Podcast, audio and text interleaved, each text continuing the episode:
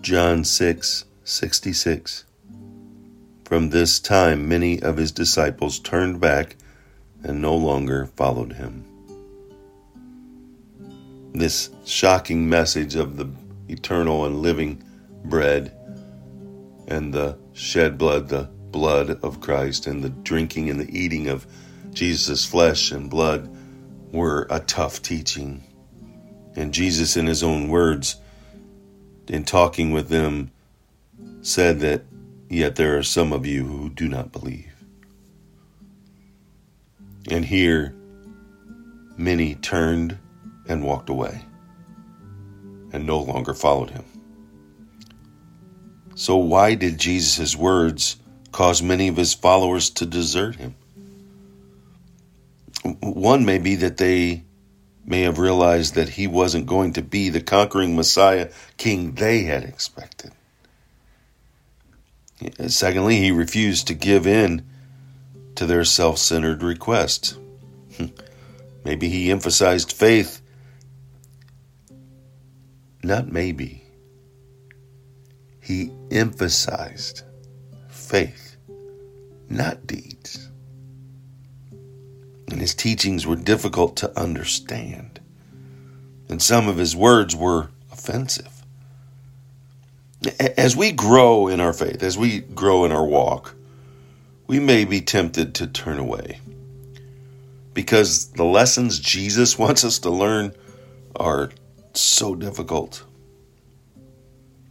So, what will be your response? Will your response be to give up, ignore certain teachings, or reject Christ?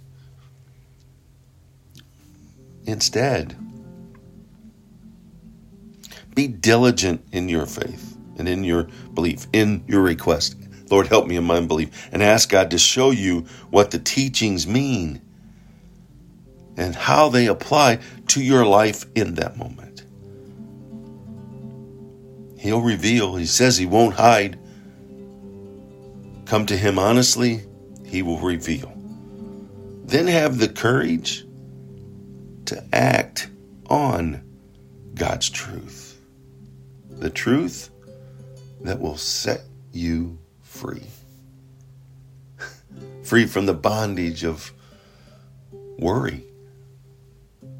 Concerned? Yes. But not letting that concern become worry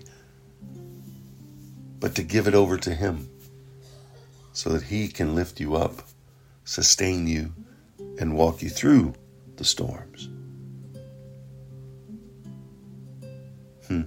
Faith.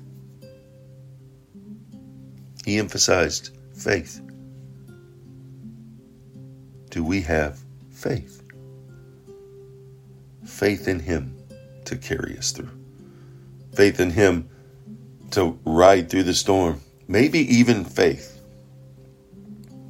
Lord, if it's you, call me. And he says, It is me, it is I. And you get out of the boat and you walk with him in through the storms.